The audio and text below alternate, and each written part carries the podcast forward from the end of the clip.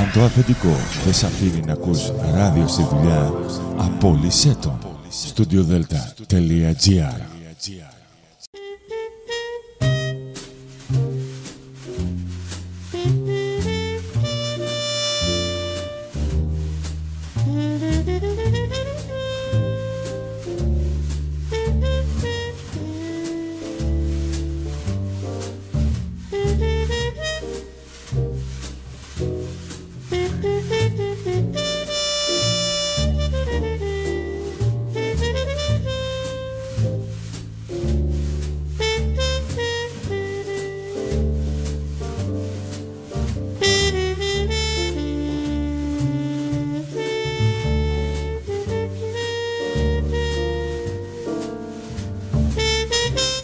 σας.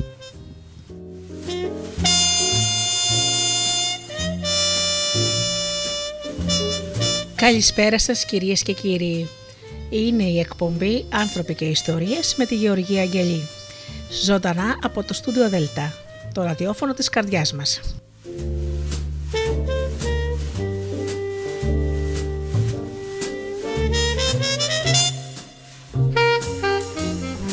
Αγαπημένοι μου φίλοι, μαζί και πάλι εδώ στο στούντιο Δέλτα όπως κάθε Παρασκευή στις 8 το βράδυ. Σήμερα θα σας διαβάσω απόσπασμα από το βιβλίο του Ναπολέον Χιλ «Ο νόμος της επιτυχίας».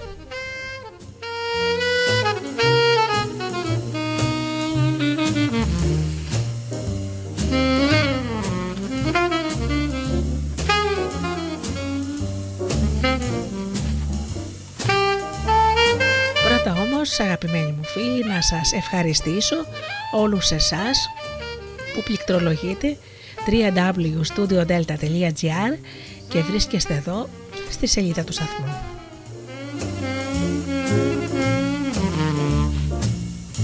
Να καλησπερίσω και να ευχαριστήσω τους ανθρώπους που μας ακούν από τις μουσικές σελίδες στις οποίες φιλοξενούμαστε όπως είναι το Greek Radios και το Live 24. Επίσης να ευχαριστήσω τους ανθρώπους που μας ακούν από κινητά και tablets και βεβαίως τους φίλους που μας ακούν από το καινούριο μας Ape στο Google Play στην ενότητα ραδιόφωνο Ελλάδα FM. Την καλησπέρα μου στους αγαπημένους μου συνεργάτες, τον Τζίμι, την Αφροδίτη και την Ωρα.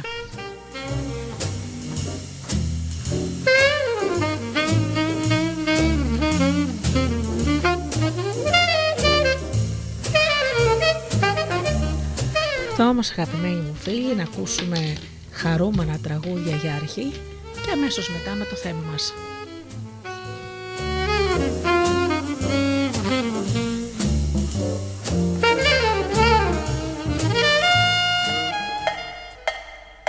Yo,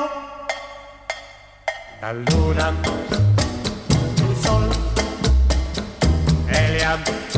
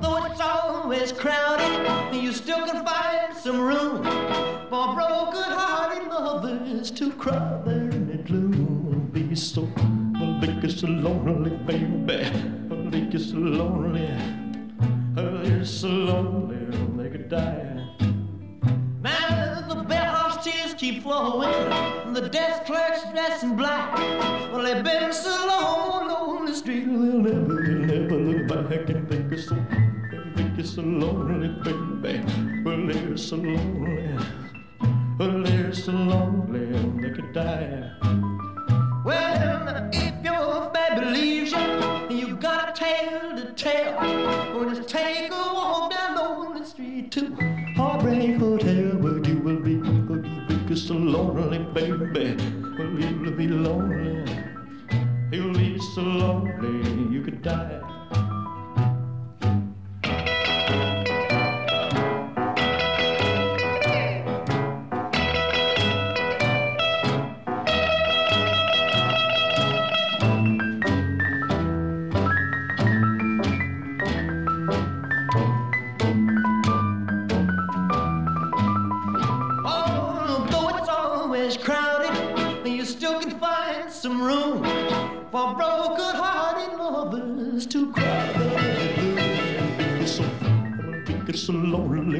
They, well, they're so lonely.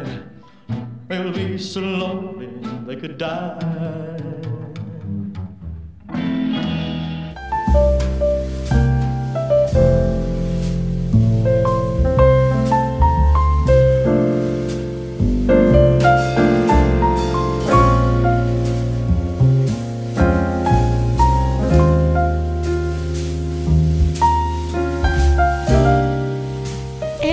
Από τα μαθήματα αυτού του μεγάλου συγγραφέα του Ναπολεόν Χίλ είναι η συνήθεια να κάνεις περισσότερα από όσα πληρώνεσαι. Μπορείς να το κάνεις εάν πιστέψεις ότι μπορείς. Ίσως να μοιάζει παρέκκληση από το αντικείμενο του μαθήματος εάν αρχίσουμε μια συζήτηση περί αγάπης, αλλά αν περιμένεις ώσπου να ολοκληρώσουμε, ίσως συμφωνήσεις ότι αν παραλείπαμε το ζήτημα της αγάπης, θα βλάπταμε την αξία του μαθήματος. Η λέξη αγάπη εδώ χρησιμοποιείται με την πολύ ευρεία της έννοια. Υπάρχουν πολλά αντικείμενα και κίνητρα και άνθρωποι που διαγείρουν την αγάπη. Υπάρχει εργασία που δεν μας αρέσει, κάποια που μας αρέσει μετρίως και, και, από, και υπό ορισμένες συνθήκες και ίσως υπάρχει δουλειά που πράγματι την αγαπάμε. Οι μεγάλοι καλλιτέχνες λογοχάρη εν γέννη αγαπούν τη δουλειά τους. Από την άλλη, ο μοροκαματιάρη συνήθως όχι μόνο αντιπαθεί τη δουλειά του, αλλά ίσως και να τη μισεί. Η εργασία που κάνει κανείς αποκλειστικά για να κερδίσει το ψωμί του σπανίως είναι αρεστή. Συχνά είναι απεχθής ή ακόμα και μισητή. Όταν καταπιάνεται με δουλειά που αγαπά ο άνθρωπος, μπορεί να μοχθεί απίστευτα πολλές ώρες χωρίς να κουραστεί. Η απεχθής ή μισητή δουλειά φέρνει πολύ γρήγορα την κούραση. Συνεπώς, η αντοχή εξαρτάται εν πολύ από το πόσο σου αρέσει. Εάν σου αρέσει, εάν απεχθάνεσαι ή αγαπάς αυτό που κάνεις. Εδώ ρίχνουμε τα θεμέλια όπως φυσικά θα παρατηρήσεις για τη διατύπωση ενός από τους σημαντικότερους νόμους αυτής της φιλοσοφίας. Ο άνθρωπος είναι αποτελεσματικότερος και πετυχαίνει ταχύτερα και ευκολότερα όταν καταπιάνεται με δουλειά που αγαπά ή δουλειά που κάνει για λογαριασμό κάποιου που αγαπά. Όποτε υπησέρχεται το στοιχείο της αγάπης σε κάποια εργασία, η ποιότητα της δουλειάς βελτιώνεται αμέσως και η παραγωγή αυξάνεται, χωρίς αντίστοιχη αύξηση στην κούραση που προκαλεί η δουλειά. Πριν από μερικά χρόνια μια ομάδα σοσιαλιστών ή μάλλον συνεργατών όπως αυτοπακαλούνται οργάνωσε μια απικία στην Λουιζιάννα.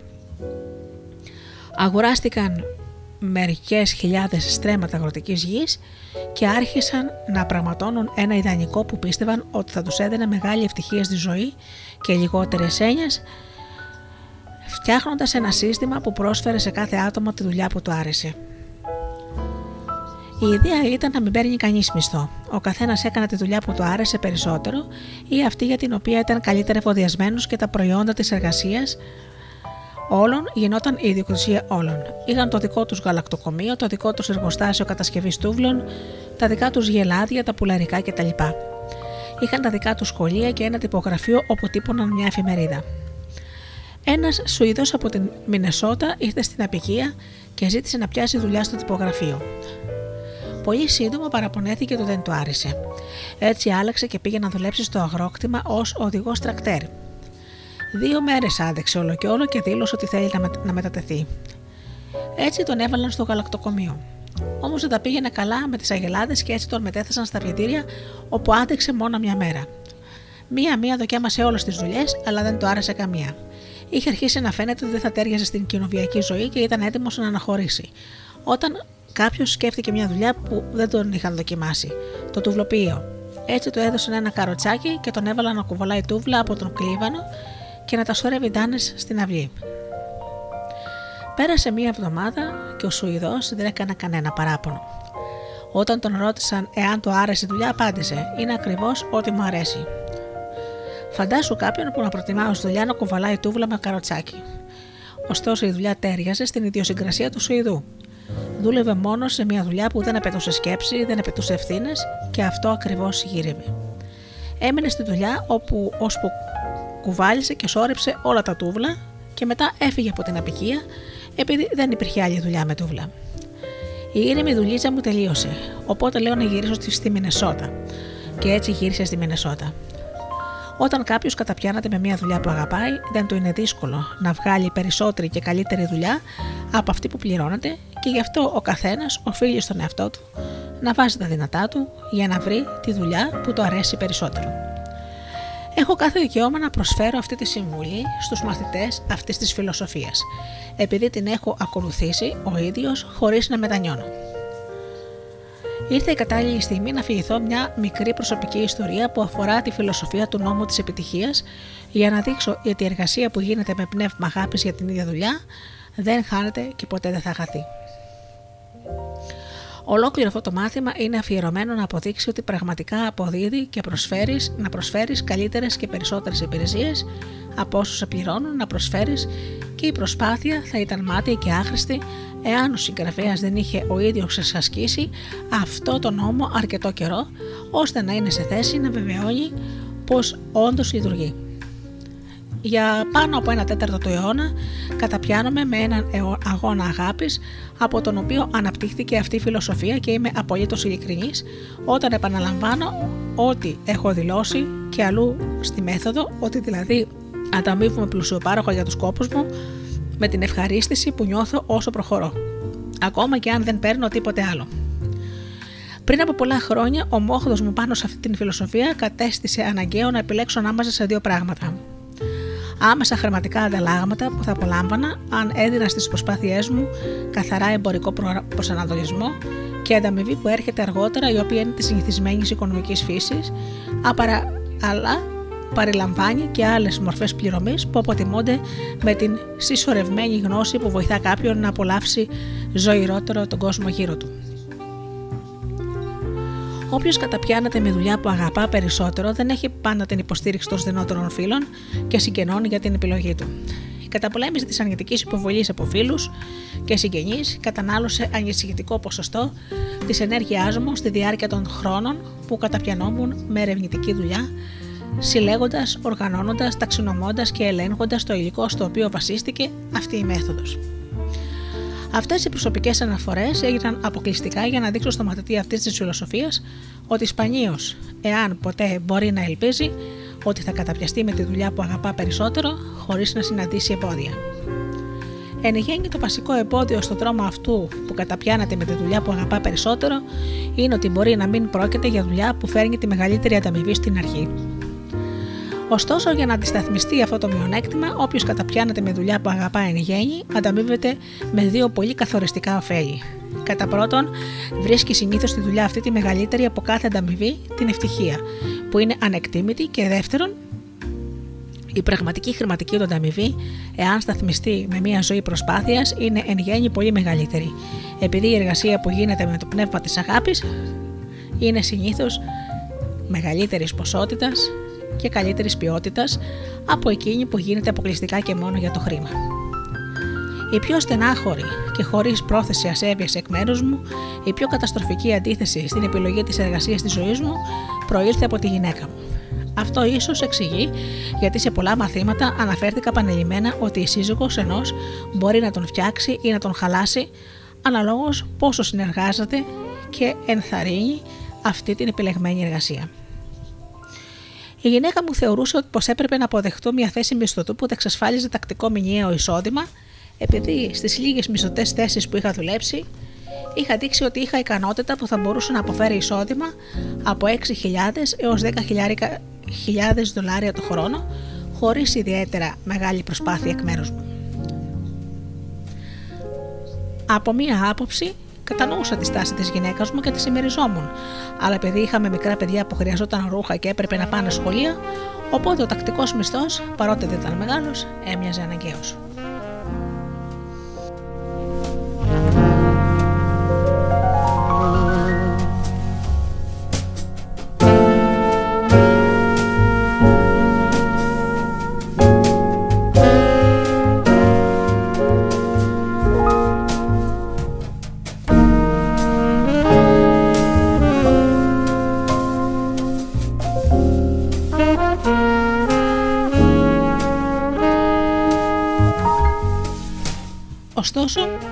Παρά το λογικό της επιχείρημα, επέλεξα να αγνοήσω τη συμβουλή της. Τότε στράφηκαν εναντίον μου οι, συνδυ... οι συνδυασμένες δυνάμεις της οικογένειάς της και της δικής μου και σύσσωμε με, με βομβάρδισαν με αυτό που συνδυναμούσε με εντολή να σταματήσω τις χαζομάρες και να πιάσω δουλειά μισθωτού. Η μελέτη των άλλων θα ήταν μια χαρά για κάποιον που είχε χρόνο να σπαταλήσει με τέτοιον μη επικερδή τρόπο, έλεγαν, αλλά δεν θα ήταν πρέπον για ένα νεαρό νιόπαντρο και οικογενειάρχη. Όμω εγώ ήμουν αμετάπιστο. Είχα κάνει την επιλογή μου και ήμουν αποφασισμένος να την υποστηρίξω. Η αντίθεση δεν υποχώρησε, αλλά βαθμιά εξελίχθηκε και όπως ήταν φυσικό, και βεβαίως στο μεταξύ η επίγνωση ότι η επιλογή μου είχε προκαλέσει πρόσκαιρες δυσκολίες στην οικογένειά μου, σε συνδυασμό με τη σκέψη ότι είχα δυσαρμονικές σχέσεις με τους αγαπητότερους φίλους και συγγενείς, με κούρασε εν γέννη. Ευτυχώς δεν πίστευαν όλοι οι φίλοι μου ότι είχα κάνει ασύνετη επιλογή.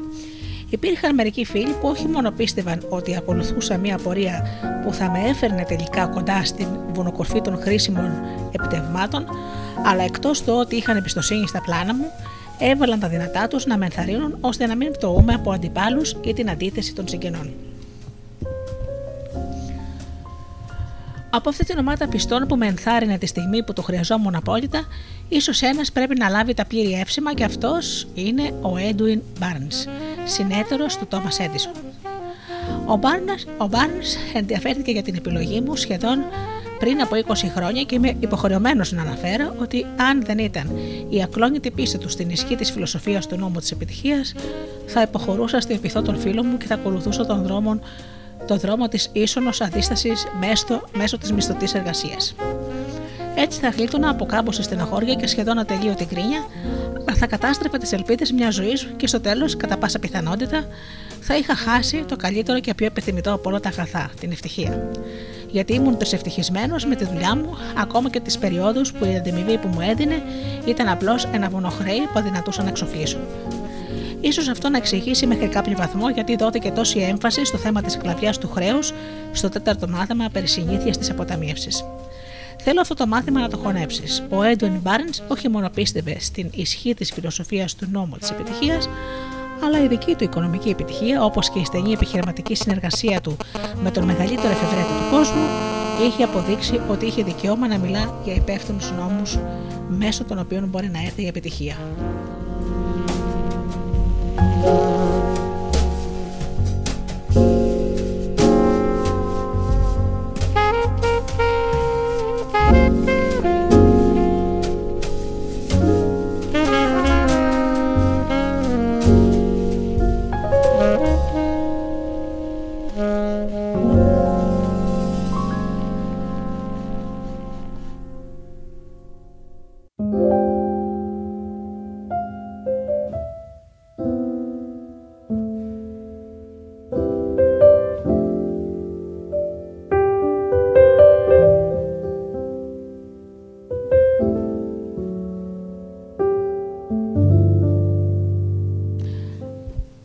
Την ερευνητική δουλειά πιστεύοντας ότι μπορεί να επιτύχει όποιος διαθέτει σχετική ευφυα και την πραγματική επιθυμία να πετύχει, ακολουθώντας ορισμένους κανόνες, άγνωστου τότε σε μένα.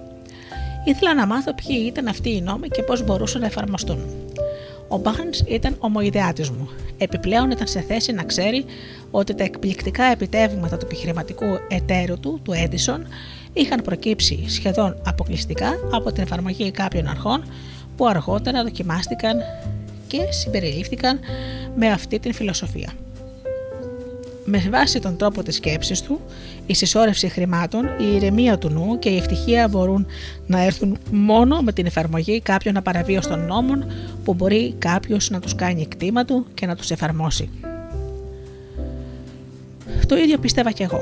Σήμερα αυτή η πίστη μεταμορφώθηκε όχι απλώς σε μια αποδείξιμη, αλλά αποδεδειγμένη πραγματικότητα, κάτι που ελπίζω, που ελπίζω να κατανοήσει μαθητής ε, που έρχεται να μάθει τη δική μου μέθοδο όταν θα την κάνει κτήμα του. Έχει υπόψη ότι στη διάρκεια όλων αυτών των χρόνων ερευνώντας όχι μόνο εφάρμοσε τον νόμο που αναλύει το παρόν μάθημα, δηλαδή να κάνεις περισσότερα από όσα πληρώνεσαι, αλλά προχωρούσα και άλλο κάνοντας δουλειά που τότε θα δεν ήλπιζα ότι θα πληρωνόταν ποτέ. Έτσι, μετά από χρόνια χάους και αντιπαλότητας και αντίθεση, αυτή η φιλοσοφία ολοκληρώθηκε τελικά και μεταμορφώθηκε σε χειρόγραφα έτοιμα για έκδοση. Για ένα διάστημα δεν συνέβη τίποτα. Αναπαυόμουν πρωτού κάνω ένα βήμα προς την κατεύθυνση να κομίσω την φιλοσοφία στα χέρια των ανθρώπων που είχα λόγο να πιστεύω ότι θα την καλοδεχόταν. Ο Θεός κινείται με ανεξιχνίωστο τρόπο για να κάνει τα θαύματά του. Τα πρώτα χρόνια της εμπειρίας μου νόμιζα πως αυτά τα κούφια λόγια ήταν κενά νοήματος. Αλλά, αλλά έκτοτε άλλαξα σημαντικά τη γνώμη μου με κάλεσαν να δώσω μια διάλεξη στο κάντον του Οχάιο και η άφηξή μου είχε καλά διαφημιστεί και υπήρχαν λόγοι να αναμένω μεγάλο κρατήριο.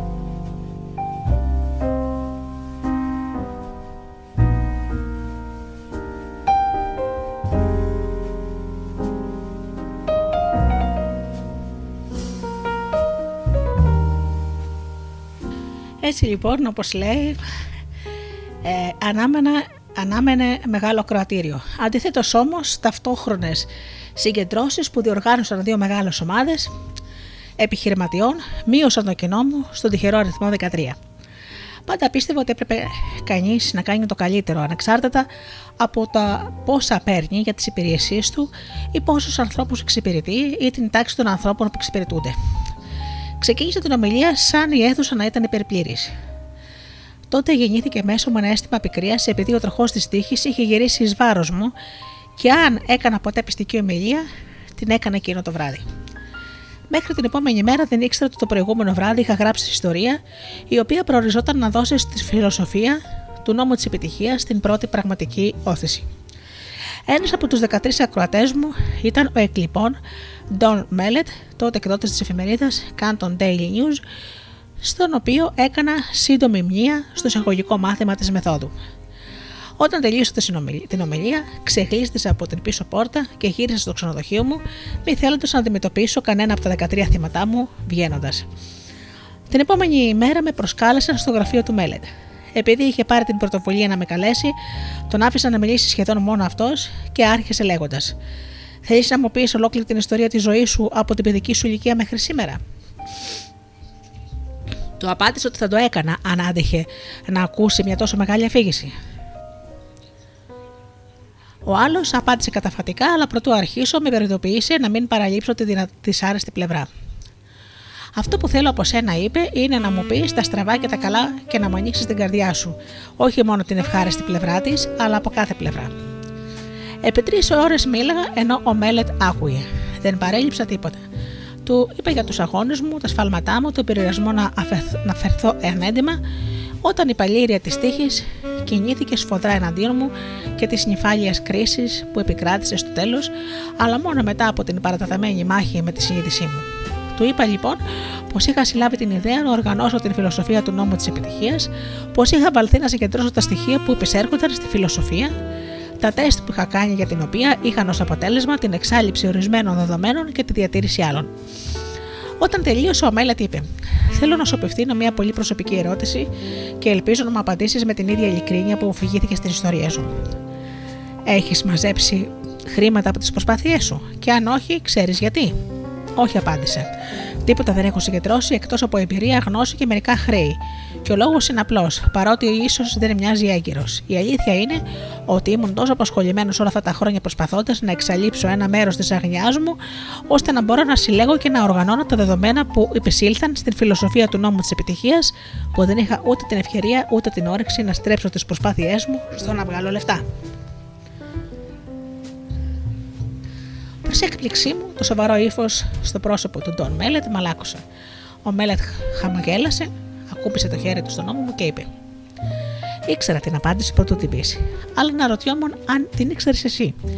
Μάλλον γνωρίζεις ότι δεν είσαι ο μόνος που έχει θυσιάσει την άμεση οικονομική ανταπόδοση για χατήρι της συλλογικής γνώσης, γιατί πραγματικά η εμπειρία σου ήταν εκείνη που βίωσε κάθε φιλόσοφος από την εποχή του Σουκράτη μέχρι σήμερα. Αυτά τα λόγια ήταν μουσική στα αυτιά μου. Είχα κάνει μια από τις ντροπιαστικές απαραδοχές της ζωής μου. Είχα ξεγυμνώσει την ψυχή μου, είχα παραδεχτεί την πρόσκαιρη ήττα μου σε κάθε σχεδόν σταυροδρόμι που είχα διασχίσει και το κερασάκι ήταν πως είχα παραδεχτεί ότι εγώ, ο πρόμαχος του νόμου της επιτυχίας, ήμουν πρόσκαιρα αποτυχημένος. Τι παράλογο. Ένιωθα ηλίθιος, ταπεινωμένος και αμήχανος, και καθώς ένιωθα να με αφήνει και να με καρφώνει το διαπεραστικό βλέμμα του πιο φιλοπράγμων ανθρώπου που είχα συναντήσει ποτέ. Το παράλογο του πράγματος με χτύπησε σαν κεραυνός. Η φιλοσοφία της επιτυχίας δημιουργήθηκε και διαδόθηκε από έναν άνθρωπο που είναι προφανώς αποτυχημένος. Η σκέψη μου ήρθε τόσο έντονα που την εξέφρασα φωναχτά. Τι, είπε έντονα Μέλερ. Αποτυχημένος, σίγουρα ξέρεις τη διαφορά μεταξύ αποτυχίας και πρόσκαιρης ήττας. Κανείς δεν είναι αποτυχημένος εάν δημιουργήσει μια μοναδική ιδέα, πόσο μάλλον μια ολόκληρη φιλοσοφία που έχει σκοπό να απαλύνει τις απογοητεύσεις και να ελαχιστοποιήσει τις δυσκολίες των επερχόμενων γενεών. Αναρωτήθηκα ποιος ήταν τελικά ο σκοπός της συζήτησης. Η πρώτη μου σκέψη ήταν πως ο Μέλετ ήθελε κάποια στοιχεία ώστε να εξαπολύσει επίθεση εναντίον της φιλοσοφίας του νόμου της επιτυχίας από την εφημερίδα του. σω αυτή η σκέψη να έχει γεννηθεί από κάποιες από τις προηγούμενες εμπειρίες μου με δημοσιογράφους, με κάποιους από τους οποίους είχα πάει κόντρα. Είχα κόντρα. Όπως και να έχει, αποφάσισα στην αρχή της συζήτησης να το δώσω στοιχεία χωρίς φιασίδια, φιασίδια και ας γινόταν ό,τι ήθελε.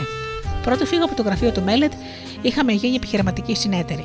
Θα παρετούνταν από την έκδοση της Canton Daily News και θα αναλάμβανα τη διαχείριση όλων των υποθέσεών μου το συντομότερο δυνατό.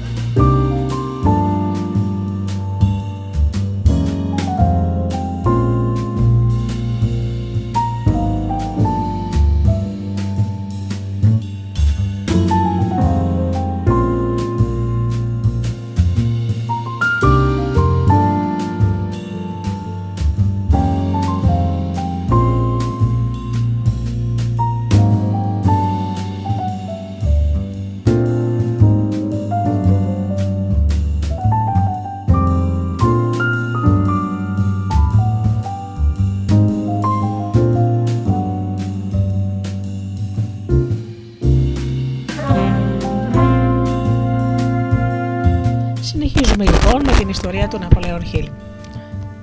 Στο μεταξύ άρχισε να γράφω μια σειρά από κυριακάτικες επιφυλίτες που δημοσιευόταν στην Canton Daily News με βάση τη φιλοσοφία του νόμου της επιτυχίας. Μια από αυτές τις επιφυλίδε με τίτλο Αποτυχία και η οποία αναδημοσιεύεται στο τέλος ενός από τα μαθήματα της μεθόδου, προσέλκυσε την, προσ- την προσοχή του δικαστή Έλμπερτ Γκάρι, που ήταν πρόεδρος του Διοικητικού Συμβουλίου της United States Steel. Αυτό είχε ως αποτέλεσμα την έναρξη επικοινωνίας μεταξύ του Μέλετ και δικαστή Γκάρι, που με τη σειρά της έκανε το δικαστή να αγοράσει τη μέθοδο του νόμου της επιτυχίας για χρήση από τους υπαλλήλους της US Steel. Όπως περιγράφει και στο εισαγωγικό μάθημα, η τύχη είχε αρχίσει να μου χαμογελάει. Οι σπόροι της υπηρεσίας που έσπερνα για μακριά περίοδο κουραστικών χρόνων, κάνοντας περισσότερα από όσα πληρωνόμουν, είχα, είχαν αρχίσει τελικά να βλασταίνουν. Παρότι ο συνεταιρός μου δολοφονήθηκε πρωτού καλά-καλά αρχίζουν τα σχέδιά μας και ο δικαστής Γκάρι απεβίωσε πρωτού η φιλοσοφία του νόμου της επιτυχίας να μπορέσει να ξαναγραφεί με τρόπο που να επιβεβαιώσει τις απαιτήσεις του και ο αγάπης αγώνας άγωνος. Εκείνης της σημαντικής βραδιάς που μίλησε ενώπιον 13 μελούς αρκορτερίου στο κάτω του Οχάιο. Πυροδότησε μια σελίδα, μια αλυσίδα συμβάντων που τώρα κινούνταν γοργά χωρίς καμιά προσπάθεια εκ μέρους μου. Δεν είναι κακό να αναφέρω ότι μερικά συμβάντα που δείχνουν ότι κανένας αγώνας αγάπης δεν χάνεται ποτέ ολότελα και όσοι παρέχουν περισσότερες και καλύτερες υπηρεσίες από όσο πληρώνονται, αργά ή γρήγορα θα αντιμετωπιστούν για πολύ περισσότερα από όσα στην πραγματικότητα κάνουν. Όταν αυτό το μάθημα ήταν έτοιμο να πάει στο τυπογραφείο, κάποιες από τις ακόλουθες πασίγνωσες εταιρείες θεώρησαν χρήσιμο να αγοράσουν τη μέθοδο του- του νόμου της επιτυχίας για όλους τους υπαλλήλους τους, ενώ άλλοι την παρήγγειλαν ήδη. Daniel Willard, πρόεδρος της Baltimore and Ohio Rail, Railroad Co. Indian Refining Company, Standard Oil Company, New York Life Insurance Company, The Postal Telegraph Commercial Ca- Cable Company, The Pierce Arrow Motor Car Company, The Cadillac Motor Car Company και καμιά πενηνταριά άλλες εταιρείες παρομοίου μεγέθους. Επιπλέον, μια καινούργια λέσχη νεαρών, παρόμοια με την χριστιανική αδελφότητα νέων, την YMCA, έκλεισε το συμβόλαιο για να χρησιμοποιήσει τα μαθήματα του νόμου της επιτυχίας ως, βάθη, ως βάση του εκπαιδευτικού της προγράμματος και υπολογίζει ότι διανέμει πάνω από 10 100.000 μεθόδους μέσα στα επόμενα δύο χρόνια. Εκτός από αυτές τις πηγές διανομής, η Railstone University Press στο Meriden του Connecticut υπέγραψε συμβόλαιο να εκδώσει και να διανύμει τη μέθοδο σε όλες τις Ηνωμένες Πολιτείες και ίσως σε ξένες χώρες. Πόσες μέθοδοι θα διανεμηθούν δεν μπορεί να υπολογίσει επακριβώς, αλλά εάν κάτσει κανείς να σκεφτεί ότι διαθέτουν ταχυδρομική λίστα σχεδόν 800.000 ανθρώπων που εμπιστεύονται ότι προσφέρεται προς πώληση, μοιάζει πολύ λογικό η διανομή να είναι της τάξης των δεκάδων χιλιάδων αντιτύπων που θα καταλήξουν στα χέρια ανδρών και γυναικών που αναζητούν με ειλικρίνεια τη γνώση που προσφέρει η φιλοσοφία του νόμου της επιτυχίας. Ίσως είναι περιττό, αλλά θέλω να σας εξηγήσω ότι ο μοναδικός λόγος που αναφέρω το πως η φιλοσοφία του νόμου της επιτυχίας κέρδισε τον ανα- την αναγνώριση είναι να δείξω πως ο νόμος πάνω στον οποίο βασίζεται αυτό το μάθημα λειτουργεί πραγματικά στις πρακτικές υποθέσεις της ζωής. Εάν μπορούσα να κάνω αυτή την ανάλυση χωρίς να χρησιμοποιήσω το πρώτο πρόσωπο, θα το είχα κάνει.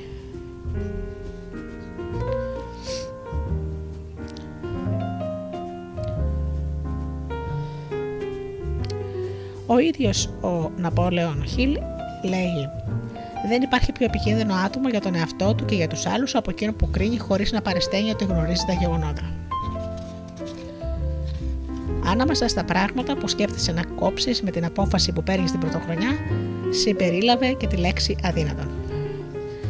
Και βέβαια, εάν έχετε πίστη όσο ένας κόκκος συναπιού, θα πείτε στο βουνό εκείνο μετακινήσου και το βουνό θα μετακινηθεί. Και τότε δεν θα σας είναι τίποτα αδύνατο.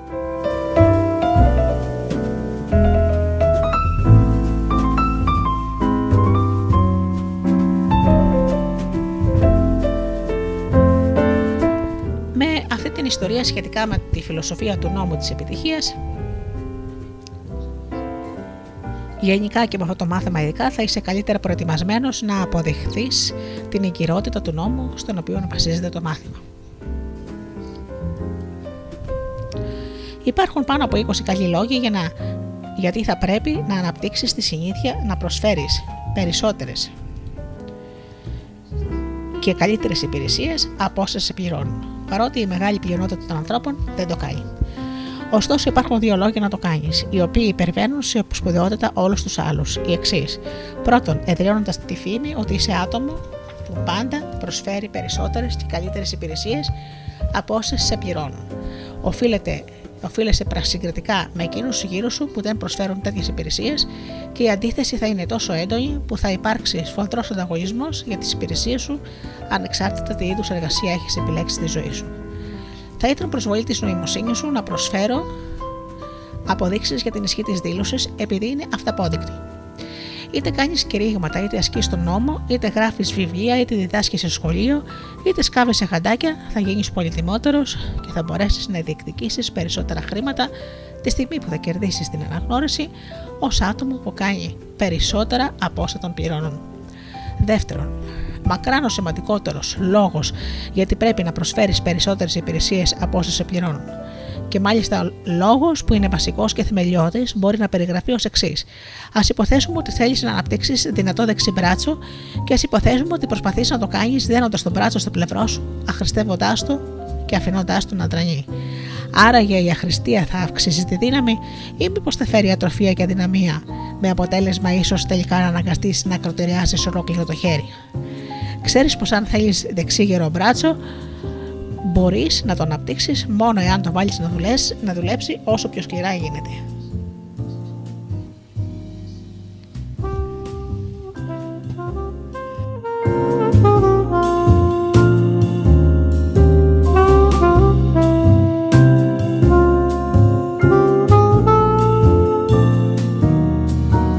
Έριξε μια ματιά στο μπράτσο του σιδερά.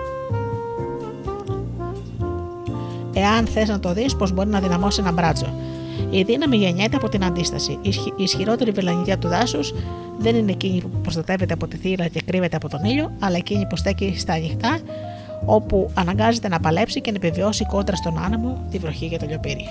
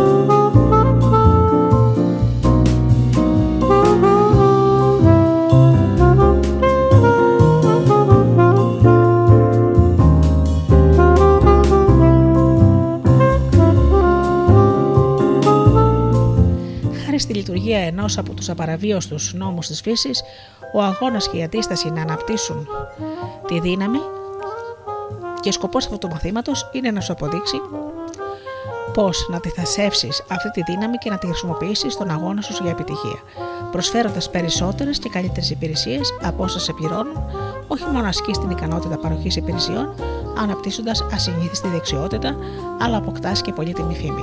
Εάν αναπτύξεις τη συνήθεια να προσφέρεις τέτοιες υπηρεσίες, θα γίνεις τόσο καλό στη δουλειά σου που θα μπορείς να διεκδικήσεις μεγαλύτερη ανταμοιβή από όσο εάν πρόσφερες τέτοιες υπηρεσίες. Τελικά θα αναπτύξεις αρκετή δύναμη για να ξεκολλήσεις από οποιαδήποτε ανεπιθύμητη κατάσταση στη ζωή και κανείς δεν θα θελήσει να σε σταματήσει ούτε θα μπορέσει. Εάν είσαι υπάλληλος, μπορείς να γίνεις τόσο πολύτιμος μέσω της ενήθειας να προσφέρεις περισσότερα από όσα σε πληρώνουν, που μπορείς ουσιαστικά να ρυθμίσεις εσύ το μισθό σου και κανείς μυαλωμένος εργοδότης δεν θα προσπαθήσει να σε εμποδίσει. Εάν ο εργοδότης σου είναι τόσο άτυχος ώστε να προσπαθήσει να σου στερήσει την αμοιβή που σου αξίζει, δεν θα αποτελέσει εμπόδιο για πολύ, επειδή υπάρχουν άλλοι εργοδότες που θα ανακαλύψουν την ασυνήθιστη δικτυότητά σου και θα σου προσφέρουν εργασία. Το ίδιο το γεγονός ότι οι περισσότεροι άνθρωποι προσφέρουν όσο λίγες υπηρεσίες μπορούν, λειτουργεί ως πλεονέκτημα για όλους όσους προσφέρουν περισσότερες υπηρεσίες από όσου τους πληρώνουν, επειδή βοηθά αυτούς που το κάνουν να κερδίσουν συγκριτικό πλεονέκτημα. Μπορείς να την βγάζεις καθαρή προσφέροντας όσο γίνεται λιγότερες υπηρεσίες, αλλά μόνο αυτό θα καταφέρεις. Και αν η δουλειά πάει άσχημα και έρθουν δυσκολίες, θα είσαι ο πρώτος που θα πάρει πόδι. Εδώ και 25 χρόνια μελετώ προσεκτικά τους ανθρώπους με σκοπό να διαβεβαιώσω γιατί ορισμένοι πετυχαίνουν σημαντικά, ενώ άλλοι με τις ίδιες ικανότητες δεν προχωρούν. Και είναι σημαντικό το γεγονός ότι κάθε άτομο που μελέτησα, εάν εφάρμοζε στην την αρχή που προσφέροντας περισσότερες υπηρεσίες από όσες το πλήρωναν, αποκτούσε καλύτερη θέση και έπαιρνε μεγαλύτερη αμοιβή από εκείνους που απλώς προσέφεραν αρκετές υπηρεσίες για να τη βγάζουν καθαρή. Εγώ προσωπικά δεν πήρα ποτέ πραγωγή στη ζωή μου, η οποία δεν συνδυόταν απευθείας με την αναγνώριση ότι την είχα κερδίσει προσφέροντας περισσότερες και καλύτερες υπηρεσίες από όσες πληρωνόμουν. Τονίζω τη σπουδαιότητα του να κάνεις αυτή την αρχή συνήθεια. Είναι ο τρόπος που ένας υπάλληλος θα μπορέσει να προαχθεί σε ψηλότερη θέση με καλύτερο μισθό, πολύ μεγαλύτερο, επειδή η μέθοδος θα μελετηθεί από χιλιάδες νεαρούς και νεαρές που δουλεύουν για άλλους. Ωστόσο, η αρχή ισχύει και για τον επαγγελματία, όπως ακριβώς και για τον εργαζόμενο. Η τήρηση της αρχής φέρνει την πλέον αμοιβή. Πρώτον, μεγαλύτερες ηλικίε απολαυές και εκείνες που λαμβάνουν όσοι δεν τη τηρούν. Δεύτερον, την ανταμοιβή της ευτυχίας και της ικανοποίησης που έρχεται μόνο σε όσους παρέχουν τέτοιες υπηρεσίες. Εάν δεν λάβεις πληρωμή άλλη εκτός από το μισθό σου, είσαι κακοπληρωμένος ανεξάρτητα πόσα λεφτά είναι ο μισθός σου.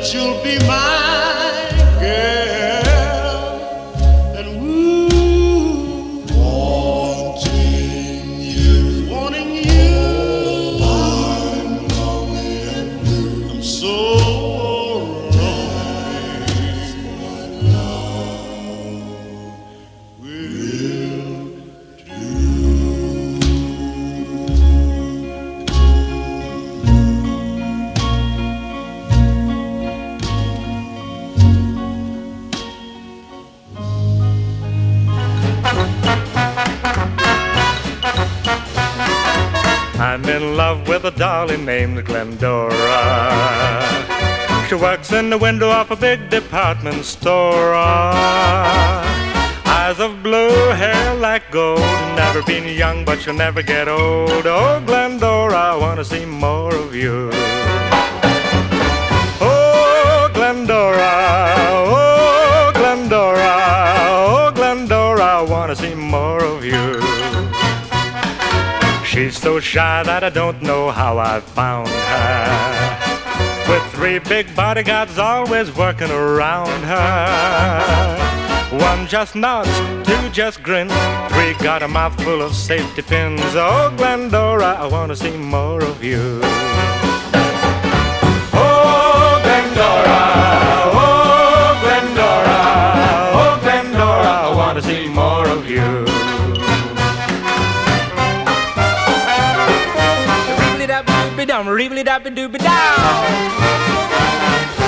Rebop, bam, skiddly boom thud. Well, I stand left and I stand right. Out of my head, cause I'm out of sight. Oh, Glendora, I wanna see more of you. Oh, Glendora, oh, Glendora, oh, Glendora, I wanna see more of you. Late last night at the store, they did some changing. And I stood watching when they started rearranging. She lost her wig, she lost her arms, and when they got through, she lost all of her charms. Oh, Glendora, what did they do to you? Oh,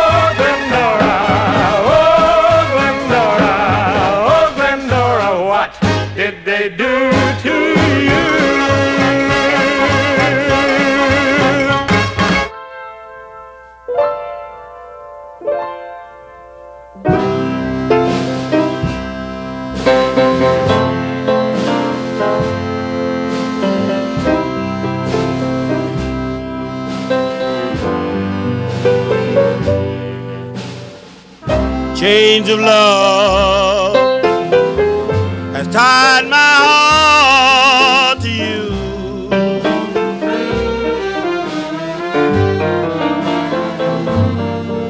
Chains of love that made me feel so blue.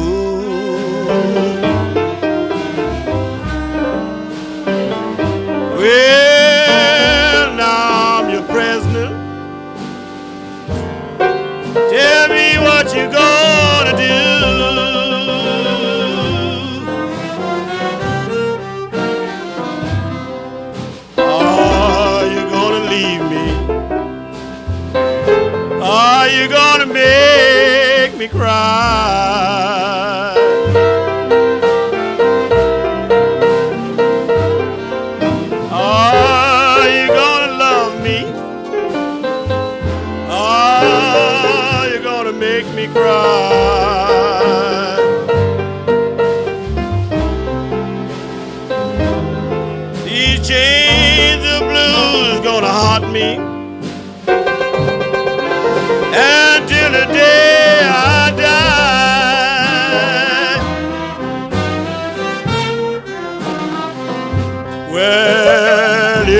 to leave.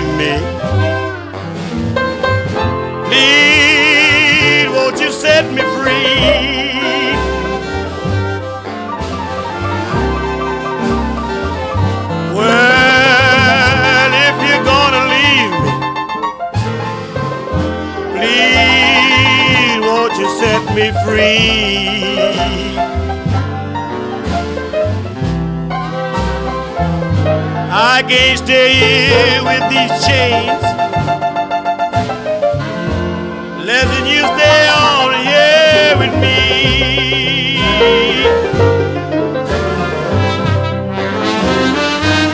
Well, three o'clock in the morning.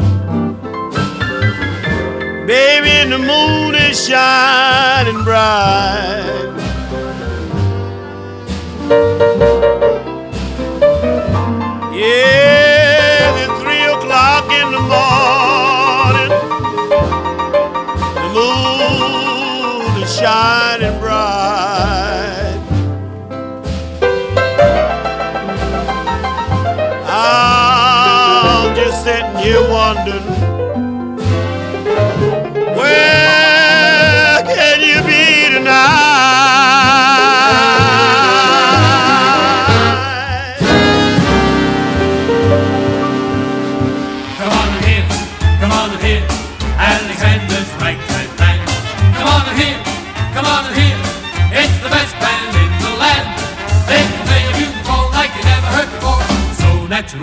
Want to go to war.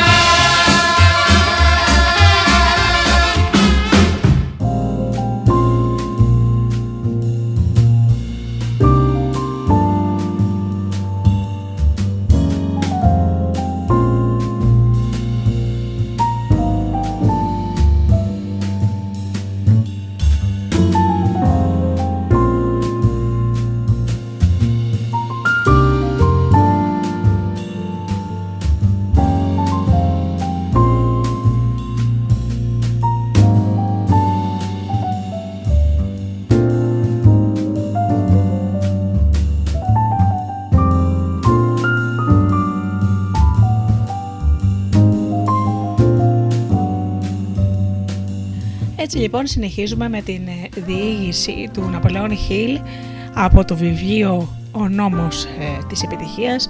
Σε αυτό το σημείο να πω ότι πρόκειται για ένα δίτομο υπέροχο έργο το οποίο έχει εκδοθεί ε, σε συνεργασία με το Napoleon ε, Hill Foundation και τη μετάφραση σε αυτή την έκδοση την έχει κάνει ο Θανάσης Βέμπος. Ε, Ναπολέον Χιλ διάβασα πριν από 15 περίπου χρόνια. Εφάρμοσα, δυστυχώς για μένα μόνο ελάχιστα από αυτά, αλλά ακόμα και αυτά τα λίγα που απέκτησα μου έφεραν στη ζωή μου αλλαγές που δεν το περίμενα. Συνεχίζουμε λοιπόν τώρα με την διήγηση του Ναπολέον Χιλ.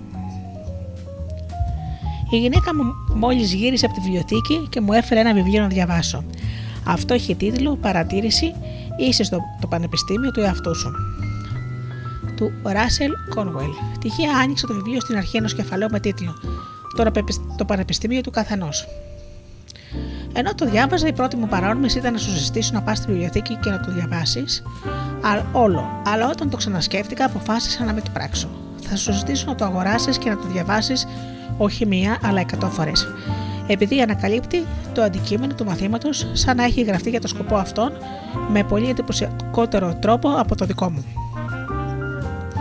Το ακόλουθο απόσπασμα από το βιβλίο του Πανεπιστήμιου του Καθενός θα σου δώσει μια ιδέα του χρυσού σβόλου αλήθειας που υπάρχει σε ολόκληρο το βιβλίο. Ο ευφυή μπορεί να κοιτάξει πολύ πιο πέρα από όσο βλέπουν συνήθως οι άνθρωποι. Όμως όλα τα κολέγια του κόσμου δεν μπορούν να μεταδώσουν σε κάποιον αυτή τη δύναμη και αυτή είναι και η ανταμοιβή της αυτοκαλλιέργειας. Ο καθένας πρέπει να, αποκτή, να την αποκτήσει για τον εαυτό του.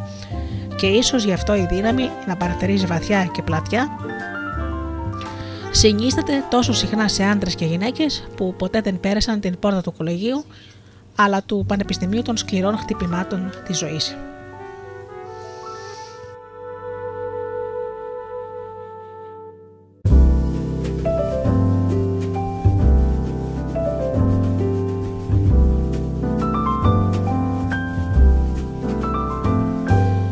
Διάβασα αυτό το βιβλίο και στο πλαίσιο του μαθήματος, επειδή θα σε ετοιμάσει να αποκομίσεις ωφέλη από τη φιλοσοφία, την ψυχολογία, πάνω στην οποία οικοδομήθηκε το μάθημα.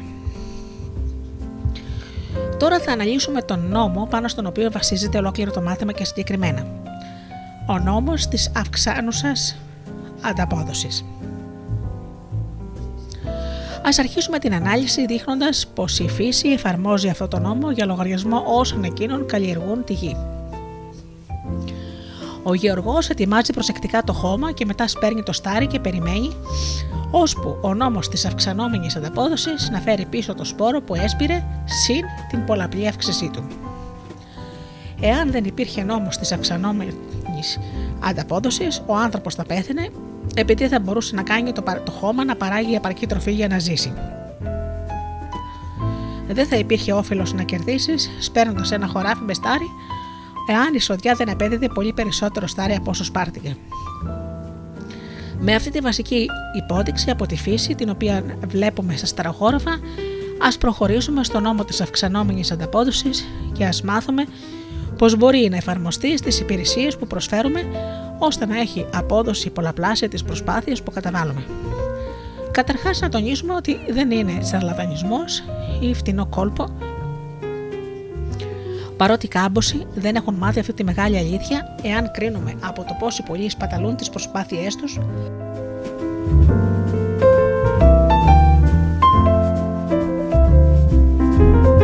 πασχίζοντας να πάρουν κάτι χωρίς να δώσουν τίποτα ή να δώσουν πολύ λιγότερο από την πραγματική του αξία. Δεν συστήνουμε τη χρήση του νόμου της αυξανόμενης ανταπόδοση για τέτοιο σκοπό, επειδή αυτός ο σκοπός είναι ανέφικτος στο πλαίσιο της ευρύτερης έννοιας του όρου επιτυχία. Ένα άλλο αξιοσημείωτο και αξιοπαρατήρητο χαρακτηριστικό του νόμου της αυξανόμενης ανταπόδοσης είναι ότι μπορεί να χρησιμοποιηθεί τόσο από εκείνους που αγοράζουν υπηρεσίες, όσο και από εκείνους που προσφέρουν υπηρεσίες. Για απόδειξη δεν έχουμε παρά να μελετήσουμε τις επιπτώσεις από το περίφημο κατώτερο ημερομίσθιο των 5 δολαρίων που ξεκίνησε ο Χένερι Φόρντ πριν από μερικά χρόνια. Όσοι γνωρίζουν την πραγματική ιστορία ξέρουν ότι ο Φόρντ δεν παρίστανε τον φιλάνθρωπο όταν εγγενίασε το πλαφόν του κατώτερου ημερομισθίου. Αντιθέτως, απλώς εκμεταλλεύτηκε μια βασική επιχειρηματική αρχή που μάλλον του απέφερε μεγαλύτερη απόδοση σε δολάρια και σε καλή θέληση από οποιοδήποτε άλλη πολιτική που εφαρμόστηκε ποτέ στο εργοστάσιο του Φόρντ.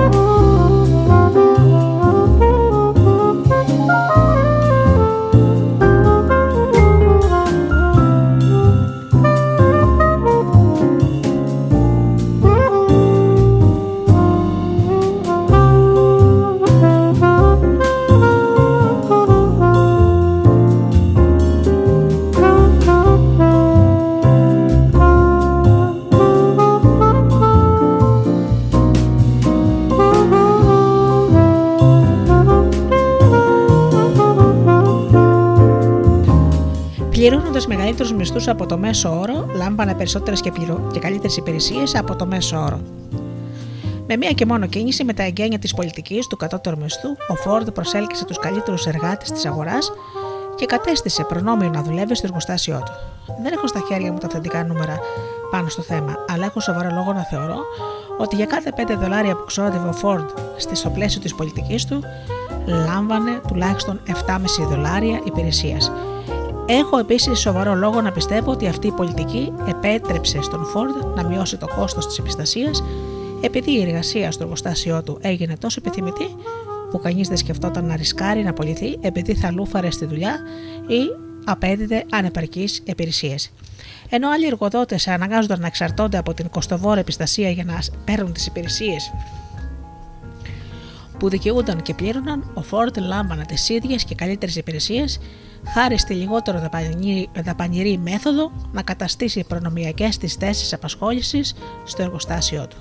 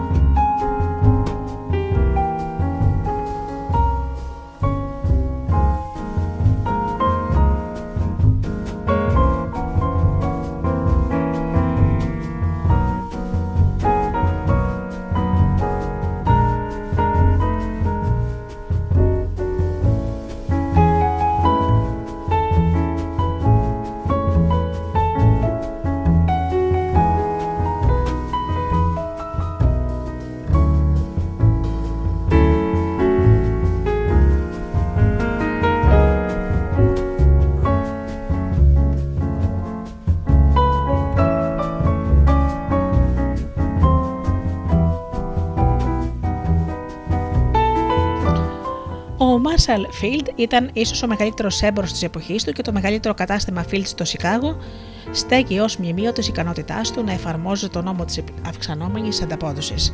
Μια πελάτησα αγόρασε ένα ακριβό δαντελωτό ρούχο στο κατάστημα Field, αλλά δεν το φόρεσε. Δύο χρόνια αργότερα, το χάρισε στην ανιψιά της ως γαμήλιο δώρο. Η ανιψιά το επέστρεψε διακριτικά στο κατάστημα Field και το άλλαξε με άλλο προϊόν, παρότι το ρούχο είχε πουληθεί πάνω από δύο χρόνια πριν και ήταν εκτός μόδας. Όχι μόνο το κατάστημα Field πήρε πίσω το ρούχο, αλλά ακόμα σημαντικότερο το έκανε χωρίς καμία αντίρρηση. Φυσικά το κατάστημα δεν είχε καμιά ηθική ή νομική υποχρέωση να αποδεχθεί την επιστροφή του ρούχου τόσο καθυστερημένα και αυτό καθιστά την όλη συναλλαγή ακόμα σημαντικότερη. Η αρχική τιμή του ρούχου ήταν 50 δολάρια, αλλά θα πρέπει να πεταχτεί θα έπρεπε να πεταχτεί στον πάγκο με τις προσφορές και να πουληθεί όσο όσο.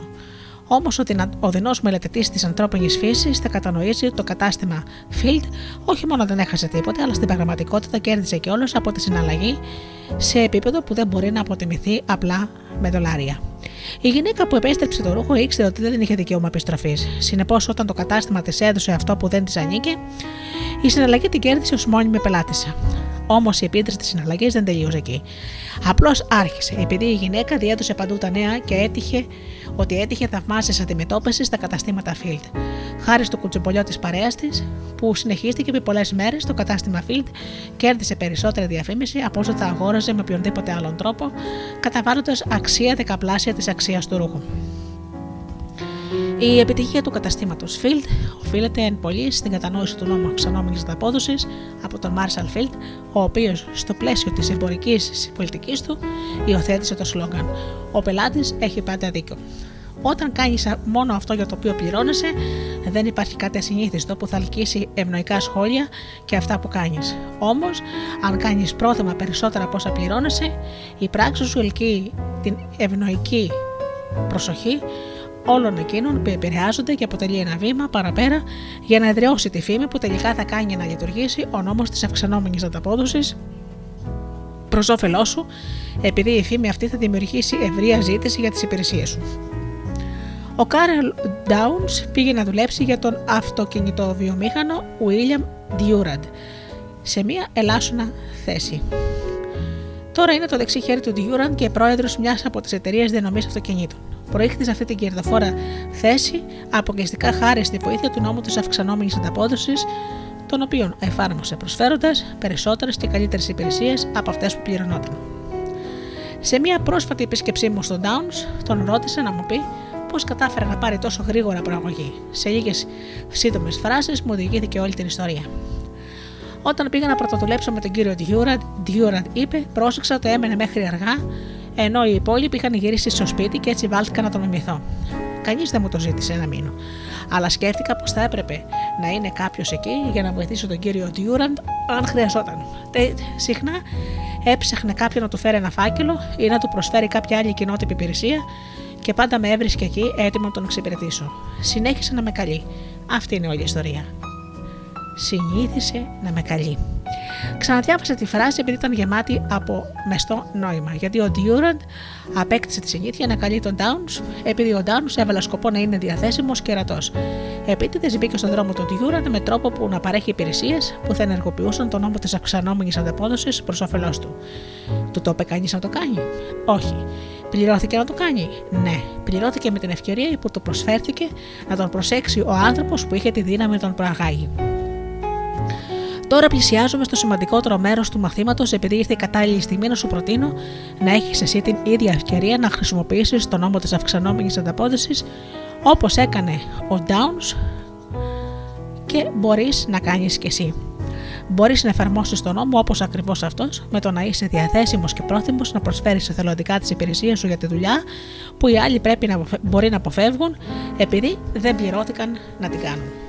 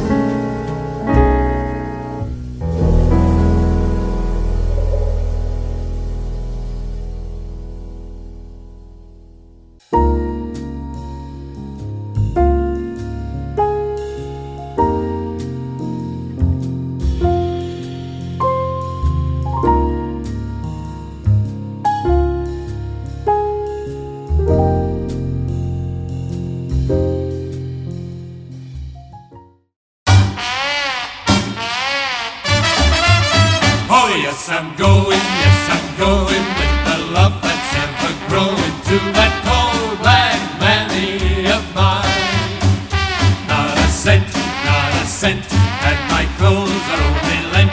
All the same, she'll think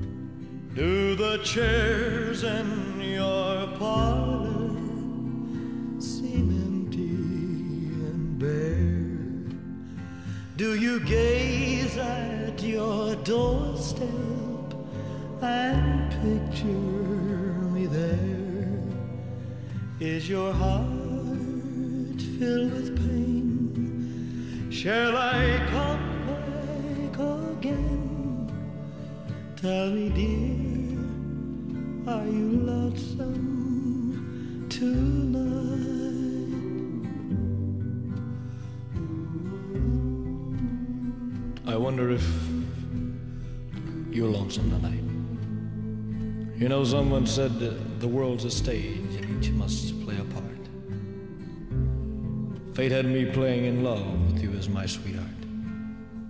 Act one was where we met. I loved you at first glance. You read your lines so cleverly and never missed a cue. Then came Act Two. You seemed to change, you acted strange, and why I've never known. Honey, you lied when you said you loved me, and I had no cause to doubt you. But I'd rather go on uh, hearing your lies than to go on living without you. Now the stage is bare, and I'm standing there with emptiness all around. And if he won't come back to me, then they can bring the curtain down. Is your heart filled with pain? Shall I come back again? Tell me, dear, are you lonesome tonight?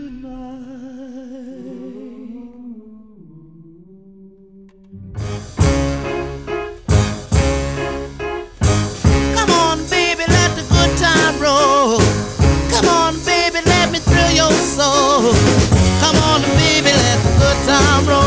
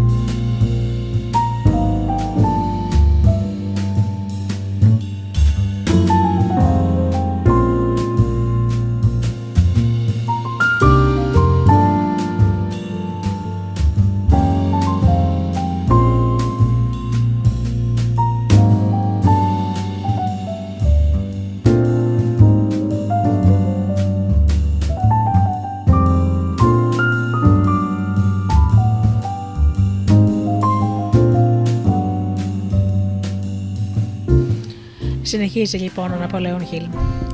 Σταμάτα. Μην ξεστομίσεις ούτε καν να σκεφτείς εάν έχεις την παραμικρή πρόθεση, την παλιά δικαιολογία, μα ο εργοδότης μου είναι διαφορετικός. Φυσικά και είναι διαφορετικός. Όλοι οι άνθρωποι είναι διαφορετικοί και πε- στα περισσότερα, αλλά είναι πολύ παρόμοιοι στο ότι είναι κάπως εγωιστές.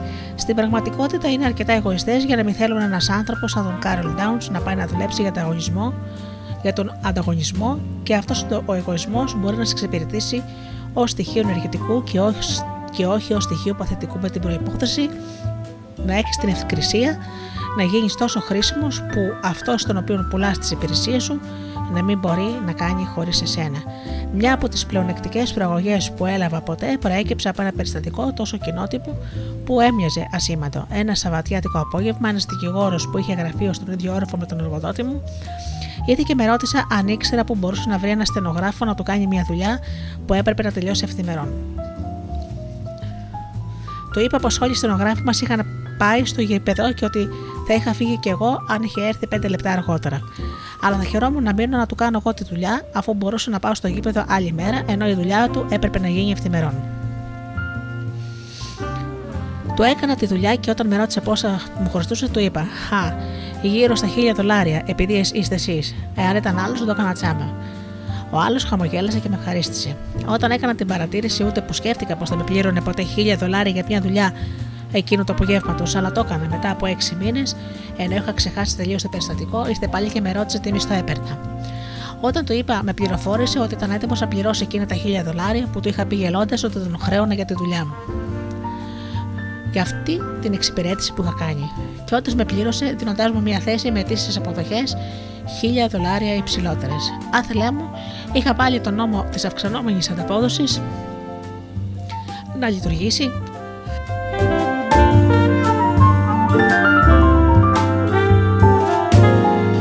προς όφελός μου εκείνο το απόγευμα, παρατώντας το γήπεδο και προσφέροντας υπηρεσία, θέλοντας προφανώς να φανώ χρήσιμος και όχι για χατήρι κάποια χρηματικής αμοιβής. Δεν ήταν καθήκον να θυσιάσω το Σαββατιάτικο απόγευμά μου, αλλά ήταν προνόμιό μου. Ακόμα περισσότερο ήταν προσω- προσοδοφόρο και προνο- προνόμιο, αφού μου απέδωσε χίλια δολάρια μετρητά και πολύ πιο υπεύθυνη θέση από εκείνη που είχα προηγουμένως. Ήταν καθήκον του Κάρολο Ντάουνς να είναι διαθέσιμος μέχρι τη συνηθισμένη ώρα του σχολάσματος, αλλά προνόμιό του να μείνει στο πόστο του εφό, αφότου είχαν αποχωρήσει και οι άλλοι εργαζόμενοι, και αυτό το προνόμιο, εξασκούμενο καταλήλω, του απέφερε την πιο επίφθηνη θέση και μισθό που του απέδωσε περισσότερα ετησίως από όσα έβγαζε από- σε μια ζωή, μια ζωή σε μια θέση που είχε ασκήσει αυτό το προνόμιο. Για περισσότερα από 25 χρόνια συλλογίζουμε αυτό το προνόμιο να προσφέρεις περισσότερες και καλύτερες υπηρεσίες από αυτές που πληρώνεσαι και οι σκέψεις μου οδηγήσαν στο συμπέρασμα ότι μία μόνο ώρα αφιερωμένης κάθε μέρα στο να προσφέρεις υπηρεσίες που δεν πληρώνει κανείς μπορεί να αποδώσει τελικά περισσότερα από όσα θα πάρεις από, άλλη υπόλοι- από όλη την υπόλοιπη μέρα στη διάρκεια της οποίας κάνεις απλώς το καθήκον σου.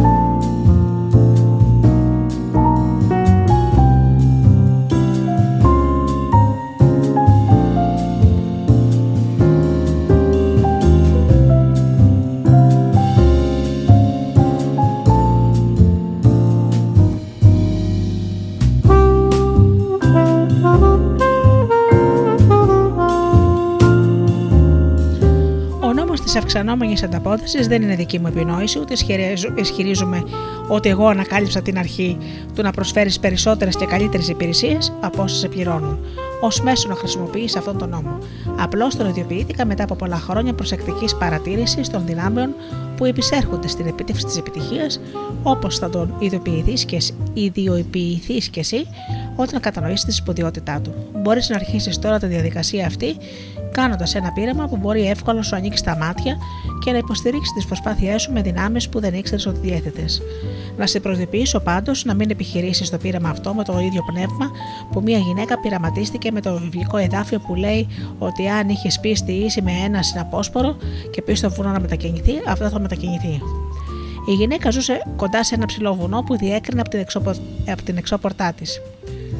Πριν πάει για ύπνο, εκείνη τη νύχτα διέταξε το βουνό να μετακινηθεί σε άλλο σημείο. Το επόμενο πρωί πήδηξε από το κρεβάτι, έτρεξε στην πόρτα, αλλά ορίστε, το βουνό ήταν ακόμα στη θέση του και η γυναίκα είπε: Όπως ακριβώς το περίμενα, το ήξερε πως θα είχε μείνει εκεί. Θα σου ζητήσω να προσεγγίσεις το πείραμα με βαθιά πίστη ότι θα σηματοδοτήσει μια από τις σημαντικότερες κρίσιμε καμπές στη ζωής σου. Θα σου ζητήσω να κάνεις αντικείμενο του πειράματος τη μετακίνηση ενός βουνού που ορθώνεται εκεί που θα έπρεπε να είναι ώστε να στέκει ο ναός της επιτυχίας σου, αλλά που δεν θα μπορεί ποτέ να σταθεί μέχρι ότους μετακινήσεις στο βουνό. Μπορεί να μην έχεις προσέξει ποτέ το βουνό στο οποίο αναφέρομαι, αλλά ορθώνονται στον δρόμο σου εκτός εάν το έχεις ανακαλύψει ήδη και μετακινήσει. Και ποιο είναι αυτό το βουνό, θα ρωτήσεις; Είναι το αίσθημα ότι σε κλέβουν εάν δεν λάβεις υλική πληρωμή για όλες τις υπηρεσίες που προσφέρεις. Αυτό το αίσθημα μπορεί να εκφράζεται υποσυνείδητα και να καταστραφεί και να καταστρέψει τα ίδια θεμέλια του ναού της επιτυχίας με δεκάδες τρόπους που δεν έχεις προσέξει. Στους πλέον χαμερπείς ανθρώπους αυτό το συνέστημα συνήθως εκφράζεται ως εξής. Δεν με πληρώνουν για, το, για να το κάνω, συνεπώς δεν σφάξα να το κάνω. Ξέρεις τον τύπο στον οποίο αναφέρομαι. Τον έχεις συναντήσει πολλές φορές, αλλά ποτέ δεν έχεις συναντήσει έστω ένα άτομο τέτοιου είδους που να είναι επιτυχημένος, ούτε και πρόκειται να συναντήσεις ποτέ. Η επιτυχία πρέπει να προσελκύεται μέσω της κατανόησης και της εφαρμογής των νόμων που είναι απαρέκλητοι, σαν τον νόμο της βαρύτητας. Δεν μπορείς να τη στριμώξει και να την πιάσεις όπως ένα άγριο μοσχάρι.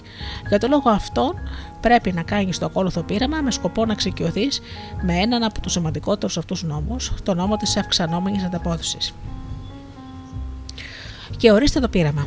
Στη διάρκεια των επόμενων 6 μηνών, βάλε σκοπό σου να προσφέρεις χρήσιμες υπηρεσίες τουλάχιστον σε ένα άτομο κάθε μέρα, για τις οποίες δεν περιμένεις ούτε θα αποδεχτείς χρηματική ανταμοιβή.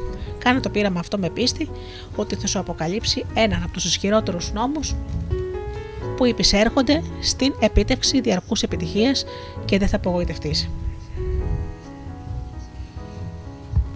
Η παροχή αυτών των υπηρεσιών μπορεί να πάρει τη μία ή την άλλη μορφή από πάρα πολλές. Για παράδειγμα, μπορεί να είναι υπηρεσίες να παρέχονται προσωπικά σε ένα ή περισσότερα άτομα, ή μπορεί να παρέχονται στην εργοδότη σου σαν δουλειά που κάνεις μετά τη λήξη του ωραρίου.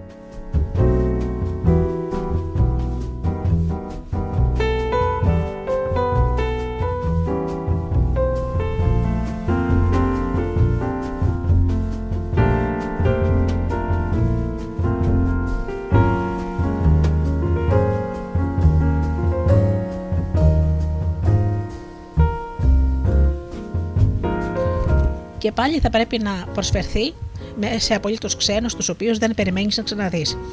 Δεν έχει σημασία σε ποιον παρέχεις την υπηρεσία, όσο να την παρέχεις με προθυμία και αποκλειστικά με σκοπό να ωφελήσεις τους άλλους.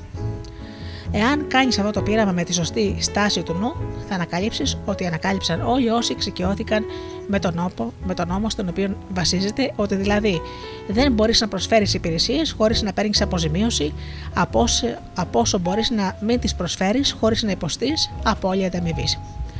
Αιτία και αποτέλεσμα, μέσα και σκοπός, σπόρος και καρπός. Είναι αδιαχώριστα, λέει ο Έμερσον, γιατί το αποτέλεσμα ήδη ανθίζει στην αιτία, ο σκοπός προπάρχει στο μέσον, ο καρπός στο σπόρο. Εάν υπηρετεί αχάριστο αφέντη, υπηρέτησέ τον περισσότερο. Βάλε το Θεό στο χρέος σου. Κάθε τι θα ξεπληρωθεί. Όσο περισσότερο καθυστερεί η πληρωμή, τόσο το καλύτερο για σένα, επειδή το συνδυασμένο επιτόκιο είναι η συχνότητα χρήση αυτού του θησαυροφυλακίου. Ο νόμος της φύσης είναι Πράξ' το και θα το έχεις, θα έχεις τη δύναμη. Αλλά όσοι δεν το πράξουν, δεν έχουν τη δύναμη.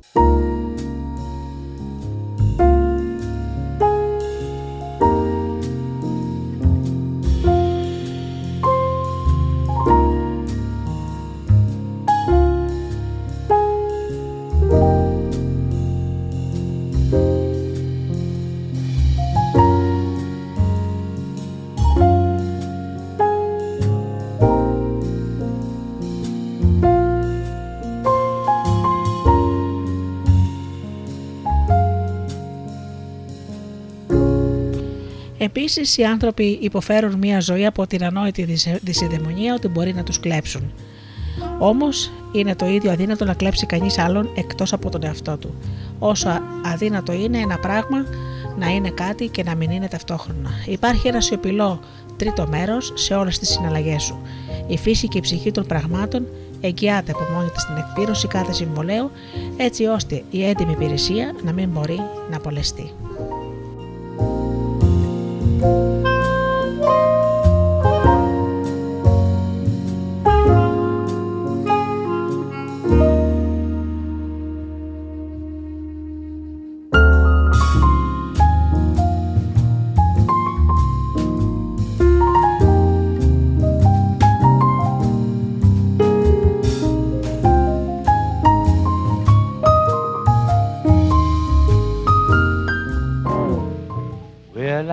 Drifting and drifting like a ship out on the sea.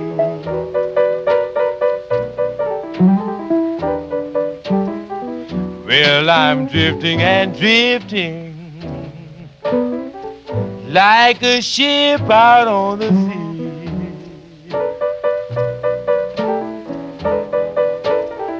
Well, I ain't got nobody in this world to care for me.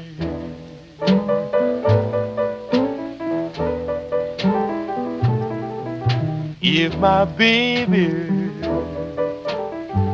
would only take me back again.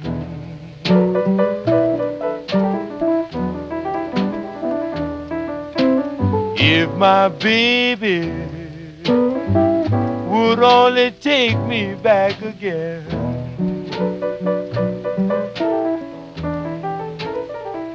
Well, you know I ain't good for nothing, baby. Well, I haven't got no friend.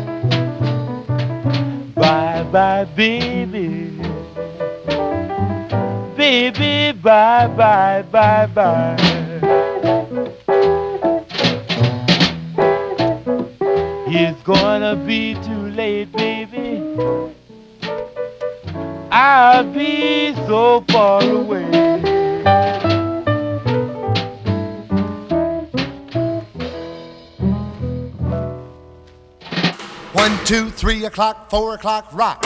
Five, six, seven o'clock, eight o'clock, rock. Nine, ten, eleven o'clock, twelve o'clock, rock. We're gonna rock around the clock tonight. Put your glad rags on.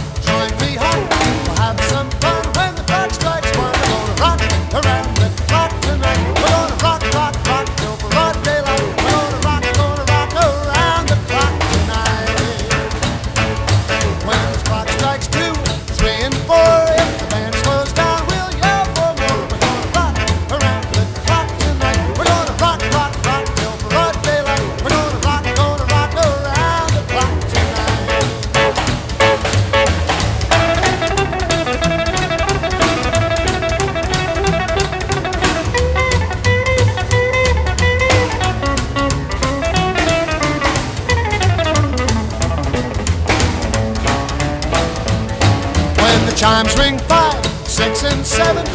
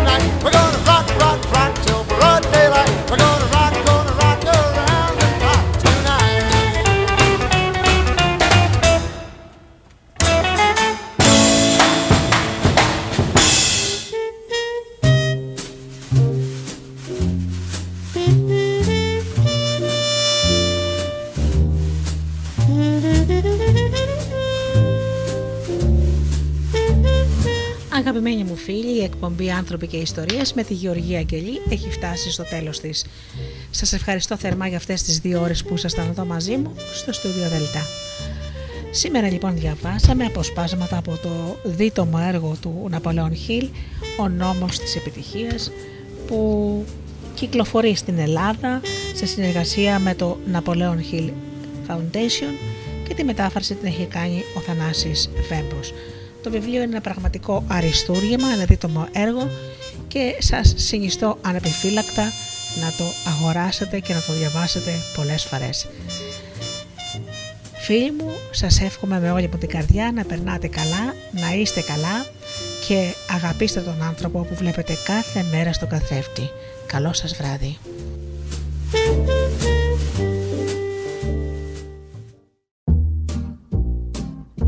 Οι stars προσπαθούν να είναι προσγειωμένοι.